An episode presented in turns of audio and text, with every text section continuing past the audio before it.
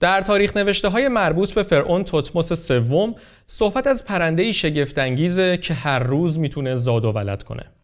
زرتشتی ها هم این پرنده رو موجودی آسمانی می‌دونستند که صدای او روایتگر پیروزی نور بر تاریکیه.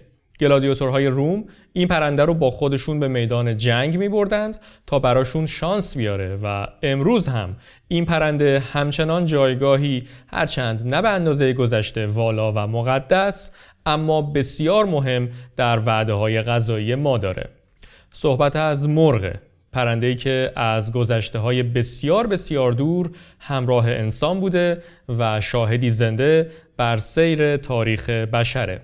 در این اپیزود خواهید شنید که مرغ از کجا وارد زندگی انسان شد و چه تأثیری بر فرهنگ، علم و تاریخ ما گذاشت. من اردشیر طیبی هستم و این چهل و اپیزود پادکست مختصر و مفیده.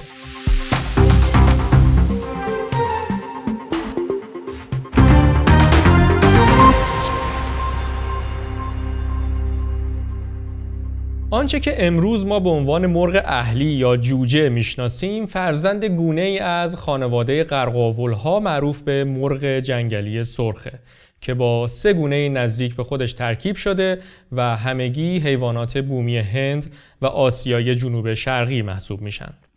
این مناطق آسیا پوشیده از گیاه های که وقتی که بار میدن حجم بسیار بسیار زیادی میوه میدن. اما این کار رو هر چند دهه یک بار انجام میدن. انسان هایی که در این مناطق زندگی می کنند امید زیادی به فصل میوه دادن این بامبوها داشتند. اما در طول این انتظار طولانی بالاخره یک جوری باید شکم خودشون رو سیر می کردند. اینجا بود که مرغهای سرخ جنگلی به کمک انسان اومدند. عدم توانایی پرواز در این مرغهای وحشی باعث می که به راحتی اسیر دست انسان بشن و بعد توانایی روزانه تخم گذاشتن اونها بومی های این مناطق رو تا رسیدن فصل بعدی بار دادن بامبوها زنده نگه می داشت. نخستین مرغ های اهلی یک چیزی حدود 7000 سال پیش به وجود اومدند. اما در ابتدا بشر به این مرغها به عنوان غذا نگاه نمی کرد. رفتار پرخاشگرانه جنس مذکر این مرغها که ما بهش خروس میگیم چیزی بود که در ابتدا بیشتر از فواید غذاییش مورد توجه انسان قرار گرفت. انسانها این خروس ها رو به جان هم میانداختند و تماشای نبرد خروس های جنگی تفریحی بسیار محبوب محسوب می‌شد که البته همچنان هم در بسیاری از نقاط دنیا این به اصطلاح تفریح رواج داره. در هزاره دوم قبل از میلاد مرغ راه خودش رو از تمدن دره سنز به سمت چین باز کرد و بعد به خاور میانه اومد و مهمان باغ وحش های پادشاهان شد و البته به مناسک مذهبی هم وارد شد. اما در مصر بود که فصل بعدی زندگی مرغ رقم خورد. در مصر باستان وقتی که مرغی به صورت طبیعی تخم میگذاشت 6 تا تخم مرغ دیگه هم زیرش میگذاشتند تا 21 روز بعد جوجه های بیشتری داشته باشند و این اولین تجربه های انسان از جوجه کشی از مرغ بود. در میانه هزاره اول پیش از میلاد مصری ها راه و رسم جوجه کشی مصنوعی رو هم یاد گرفتند و تخم مرغ ها رو در سبدی بر روی حرارت حاصل از خاکستر قرار می‌دادند و این باعث می شد که مرغ های تخم گذار از خوابیدن 21 روزه بر روی تخمشون معاف بشن و بتونن هر روز تخم بگذارن. با وفور جوجه ها و تخم مرغ ها این جانور و محصولاتش که تا قبل از این صرفا غذای شاهان و یا پیشکش های مذهبی محسوب می شدند. راه به سفره های مردم عادی هم پیدا کردند و تبدیل به غذا شدند. در همین سالهایی که مصری ها به جوجه کشی مشغول بودند بازرگانان فینیقی مرغ رو به اروپا بردند و خیلی زود این پرنده تبدیل به یکی از حیوانات مهم دامداران اروپایی شد. در این سالها اگرچه مرغ دیگه کم کم داشت تبدیل به غذایی مرسوم می‌شد اما همچنان آبرو و احترام فراوانی پیش مردم داشت. یونانی های باستان به واسطه جنگ خروسای جنگی به سربازان دلاوری یاد می‌دادند. رومی ها به پیشگویی مرغ ایمان داشتند و برای تصمیم گیری های مهم این حیوان رو واسطه صحبت با خدایان قرار می‌دادند. عزت و احترام مرغ نزد انسان دست کم تا اواخر قرن هفتم پس از میلاد هم ادامه داشت و مرغ تا اون زمان به نوعی سمبل مسیحیت به حساب می اومد.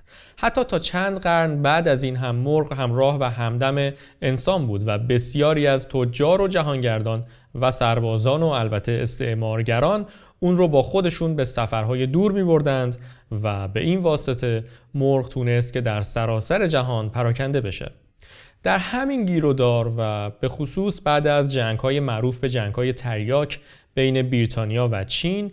گونه مرغ چینی توسط بریتانیایی ها به انگلستان برده شد و با مرغ های محلی انگلستان به اصطلاح جفت زده شد. نتیجه جفتگیری مرغ چینی و بریتانیایی شگفتانگیز بود و آغازگر دورانی شد که در تاریخ به تب مرغ معروفه.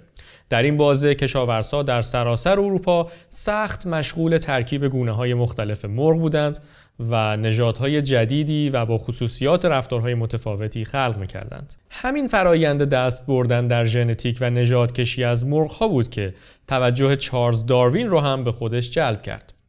داروین مرغ رو نگاه می‌کرد و پیش خودش فکر کرد که اگر نژادهای مختلف مرغ می‌تونن با همدیگه ترکیب بشن و نژادهای جدید و با خصوصیاتی متفاوت ایجاد کنند پس احتمالا این فرایند به صورت عادی و در طبیعت هم میبایست که رخ داده باشه. همین هم شد پایه و اساس چیزی که او مدتی بعد با تئوریزه کردن و البته مطالعاتی بیشتر تحت عنوان نظریه تکامل منتشر کرد. اما نقش مرغ در پیشرفت علوم به همینجا ختم نشد.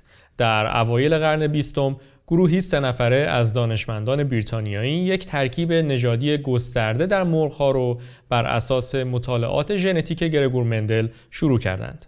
تنوع ژنتیکی گسترده مرغها با صفاتی متمایز نسبت به همدیگه اونها رو تبدیل به اهدافی بسیار مناسب برای مطالعات ژنتیک کرده بود.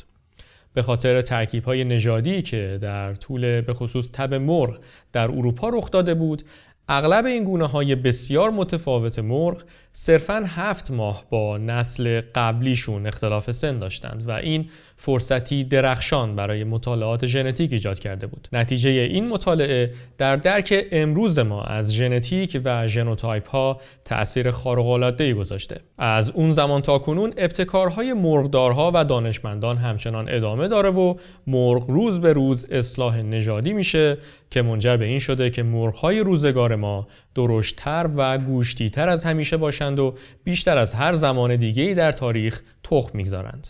با این حال و اگرچه مرغها همراه همیشگی ما در اغلب برهه های تاریخی بودند و به سربازان دلاوری یاد دادند و بچه ها رو سرگرم کردند و شاهان رو مفتخر کردند و البته ما رو متوجه تکامل کردند و در علوم ژنتیک ما رو به پیش بردند انسان اما دوست خوب و مهربانی برای این پرنده نبوده امروزه تولید مرغ تبدیل به صنعتی عظیم و کارخانه ای شده و مرغ هایی که در کارخانه ها به دنیا میان در تمام عمرشون فضایی بیشتر از اندازه کاغذ آچهار برای تحرک ندارند.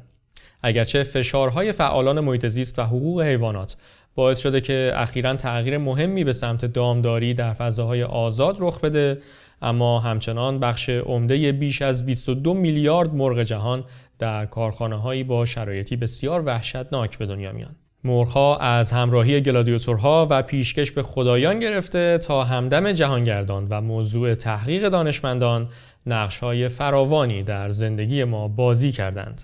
دفعه بعد که مرغ سخاری سفارش می‌دید یا زرش پلو با مرغ می‌خورید قدری به این تاریخ دور و دراز هم فکر کنید و هم متوجه باشید که ما اخیرا چندان مهربان با این رفیق و همراه قدیمیمون رفتار نمی کنیم.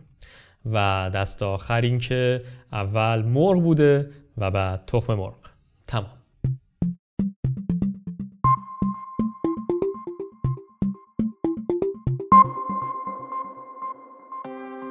ممنون که شنونده پادکست مختصر و مفید هستید. منبع آنچه که در این ویدیو میشنیدید کانال یوتیوب تد اد بود. همونطور که احتمالا می‌دونید در آستانه یک سالگی پادکست مختصر و مفید هستیم. به همین مناسبت من یک فرم نظرسنجی آماده کردم که اولا قدری بیشتر با شما آشنا بشم و یک جنبندی هم نسبت به کارنامه یک سال گذشته داشته باشم. و صد البته اینکه برای سال آینده هم بتونم برنامه ریزی متناسب تری بکنم. خیلی خیلی لطف می‌کنید اگر وقتی بگذارید و این فرم رو در بخش توضیحات این پادکست پیدا کنید و تکمیلش کنید. قول میدم که بیشتر از حدود 5 دقیقه وقت شما رو نخواهد گرفت. من اردشیر طیبی هستم و آنچه که میشنیدید اپیزود 41 پادکست مختصر و مفید بود.